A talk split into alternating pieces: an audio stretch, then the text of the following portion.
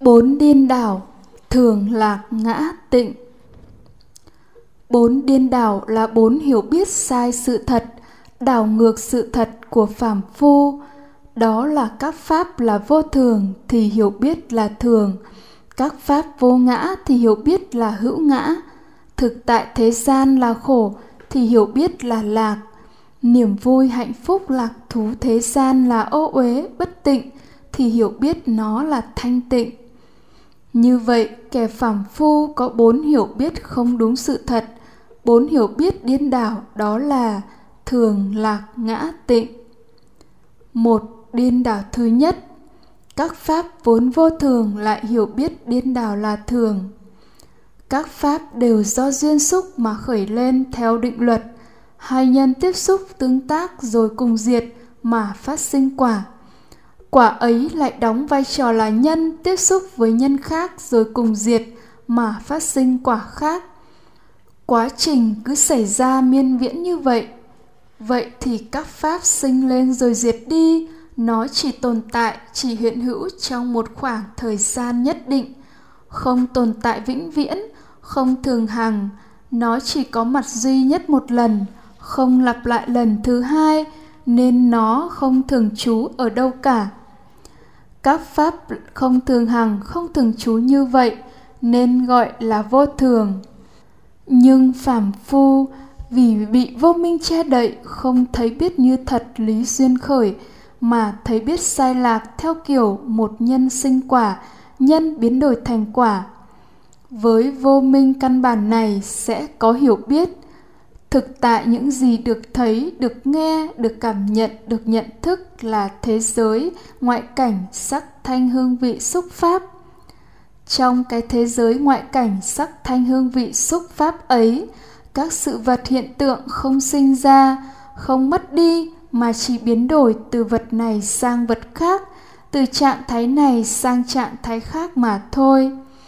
Tất cả các pháp như to nhỏ vuông tròn dài ngắn xanh vàng đỏ trắng, nóng lạnh, mặn ngọt chua cay, cứng mềm thô mịn, đẹp xấu nhơ sạch, đều ở trong sắc thanh hương vị xúc pháp. Sẵn có, thường xuyên có, thường hằng, thường trú trong sắc thanh hương vị xúc pháp. Ví như, nóng ở trong lửa, lạnh ở trong nước đá, ngọt ở trong đường, mặn ở trong muối, ngon dở trong thức ăn hạnh phúc có ở trong sắc đẹp tiếng hay, hương thơm vị ngon xúc chạm êm ái trong những hoàn cảnh tốt đẹp. Đau khổ nằm trong những hoàn cảnh xấu xa, tồi tệ, như nghèo đói, lạc hậu, thiếu tiện nghi, thiên tai, lũ lụt. Khổ tập diệt đạo nằm trong thế giới ngoại cảnh, sắc thanh hương vị xúc pháp những hiểu biết như vậy cho rằng thực tại được thấy, được nghe, được cảm nhận, được nhận thức là thế giới sắc thanh hương vị xúc pháp, hoặc thường hằng, thường trú trong sắc thanh hương vị xúc pháp là không đúng sự thật, là vọng tưởng, là điên đảo. Vì rằng, thực tại được thấy, được nghe, được cảm nhận, được nhận thức là sáu cảm thọ do duyên sáu căn tiếp xúc với sáu trần mà phát sinh ra sinh lên rồi diệt đi. Các pháp đó vô thường, không thường hằng, không thường trú ở đâu cả. Vì hiểu biết điên đảo như trên, gọi là thường kiến mà phàm phu không thể nào tùy thuận, không thể nào thích nghi được với thực tại vô thường. Phàm phu mong muốn ổn định, khát khao ổn định, tích lũy cho ổn định, hướng đến ổn định, hướng đến an cư lạc nghiệp phía trước, nơi tương lai có một đích đến ổn định. Đạt được cái đích ấy là xong, không có gì phải suy tính, phải lo lắng, phải lao tâm khổ trí nữa. Kẻ phàm phu nghĩ như vậy. Nhưng rồi, cho dù đạt được cái đích đến ấy với biết bao cay đắng nhọc nhằn, nhưng vì nó vô thường, nó lại diệt đi. Một đích đến khác lại hiện ra lại phải tìm cách đạt đến đích mới với bao bươn trải. Nhưng nó không dừng lại đó, mà như chủ đề của bản giao hưởng, khúc nhạc dạo đầu. Cuộc đời, từ những tiếng du êm đềm của mẹ, những hương vị ngọt ngào của tình yêu đầu tiên, những niềm tin ngây thơ và dễ dãi bị cuộc đời vùi dập, trà đạp và tan vỡ đến khi con người lao vào cuộc đấu tranh, tìm được hạnh phúc trong chiến thắng và cả bản hành khúc tang lễ cuối cùng. Tất cả tất cả đều chỉ là khúc nhạc dạo đầu.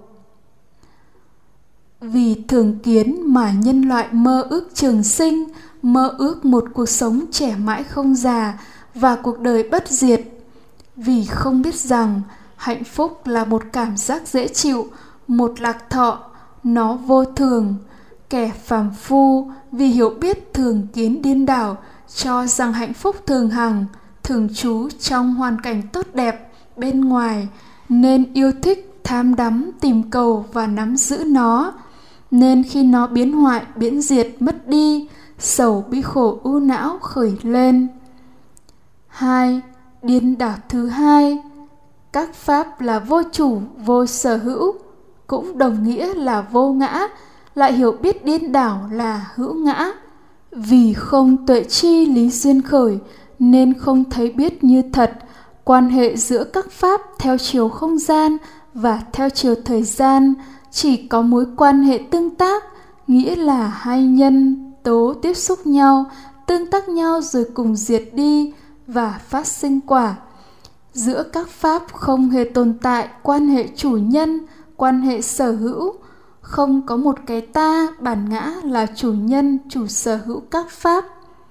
Kẻ phàm phu điên đảo cho rằng, cái này là của cái kia.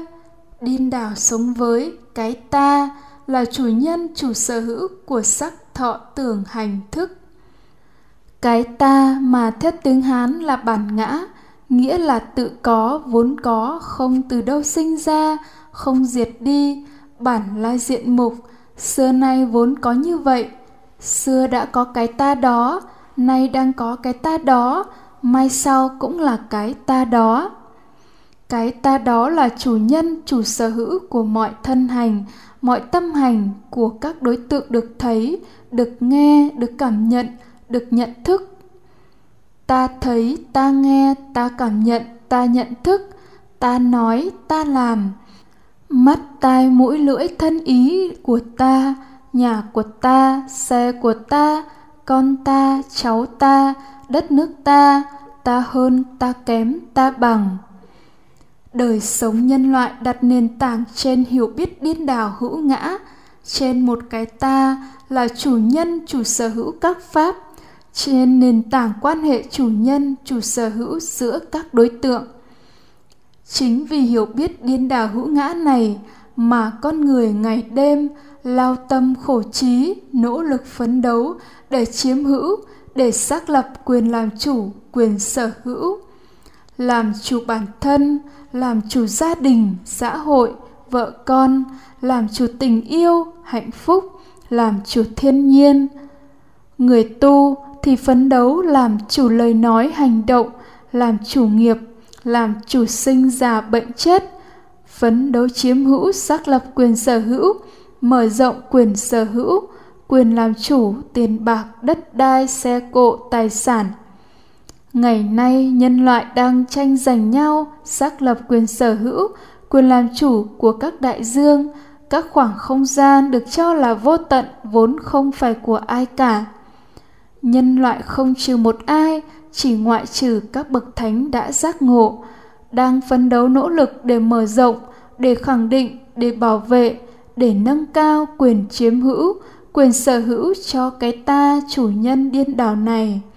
Chỉ ngoại trừ các bậc thánh đã giác ngộ. Những hiểu biết hữu ngã điên đảo như vậy, phát sinh những lời nói hành động điên đảo như vậy, đưa đến những xung đột điên đảo như vậy, và kết quả là cả nhân loại đang khổ đau.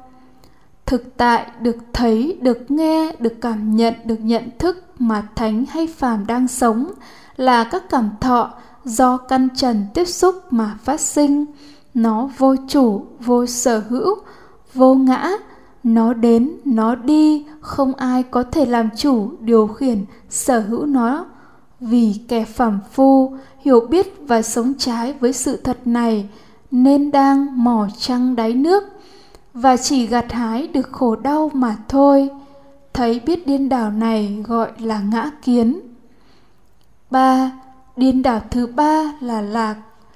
Kẻ phàm phu không thấy biết như thật về khổ, không thấy biết như thật nguyên nhân khổ, nên cho rằng thực tại thế gian tràn đầy niềm vui, hạnh phúc, lạc thú.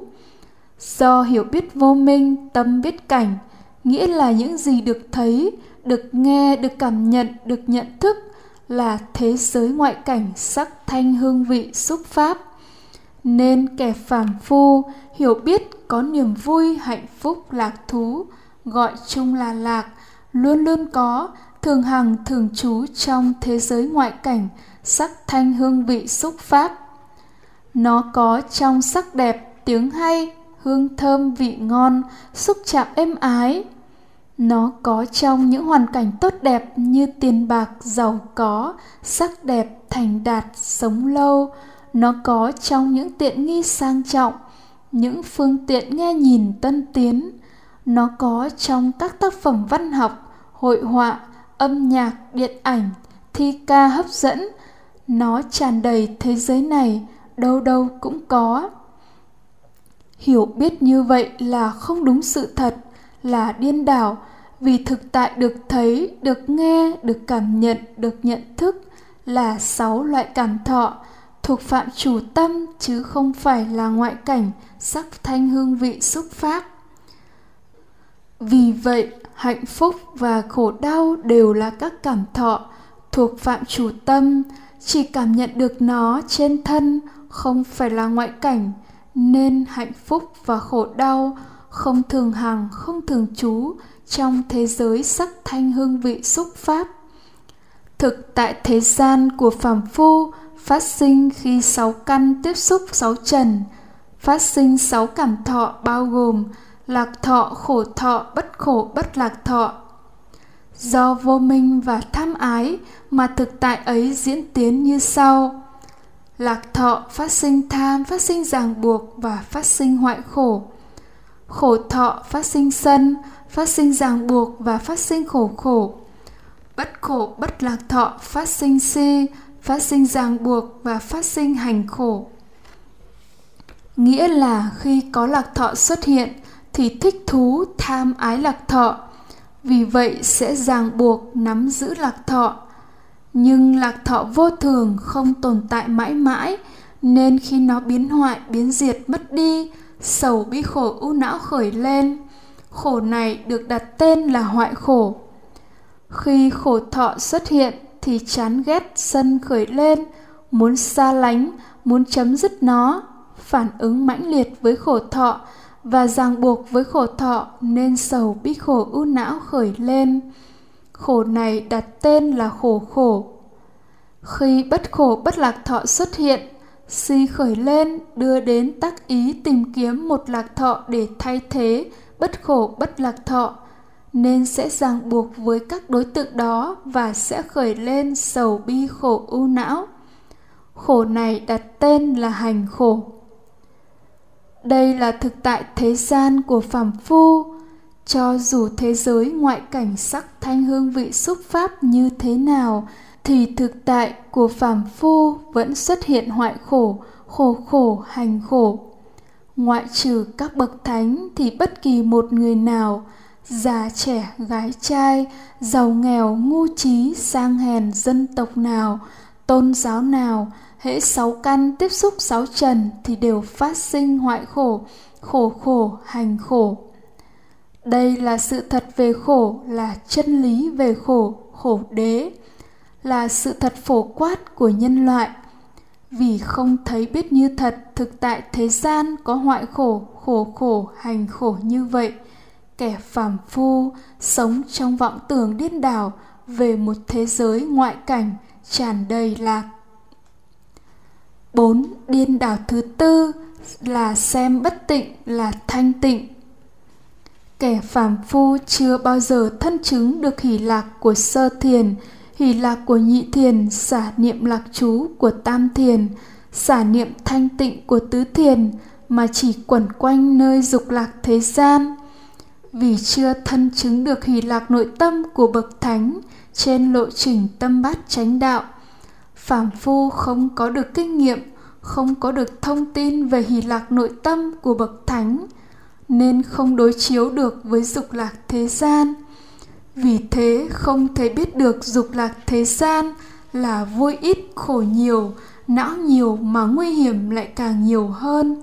Không thể biết được đây là phàm phu lạc, ô uế lạc, bất tịnh lạc. Phàm phu tham ái dục lạc, xem dục lạc là cao quý, kỳ diệu, sáng chói, thanh tịnh. Nhân loại vinh danh ca ngợi đề cao dục lạc, đó là hạnh phúc vật chất, hạnh phúc tinh thần. Xem đó là giá trị cốt lõi của cuộc sống thế gian. Đó chính là xem dục lạc là thanh tịnh. Đó chính là hiểu biết điên đảo. Vì rằng do tham ái dục lạc đó mà cha con tranh đoạt nhau, vợ chồng tranh đoạt nhau, anh em bạn bè dòng họ, đất nước tranh đoạt nhau tàn sát, tàn hại nhau. Vì tham ái dục lạc mà có sát sanh, trộm cắp, tà dâm, nói dối, uống rượu và các chất say. Vì tham ái dục lạc mà có phá sản, lừa đảo, tội ác và tất cả mọi khổ đau không thể kể xiết của thế gian này. Vì tham ái dục lạc mà người ta chế tạo nhiều loại vũ khí, hủy diệt hàng loạt, bom nguyên tử vũ khí hóa học để tàn sát lẫn nhau. Vì tham ái dục lạc mà sản xuất ra ma túy, các chất kích thích thực vật, động vật để hủy hoại nhau. Vì tham ái dục lạc mà hoa hậu bắn dâm, con trai giao cầu với mẹ đẻ, bố đẻ bắt con gái làm nô lệ tình dục, vân vân. Dục lạc thế gian, vui ít khổ nhiều, não nhiều mà nguy hiểm lại càng nhiều hơn. Nó là phàm phu lạc ô uế lạc, bất tịnh lạc.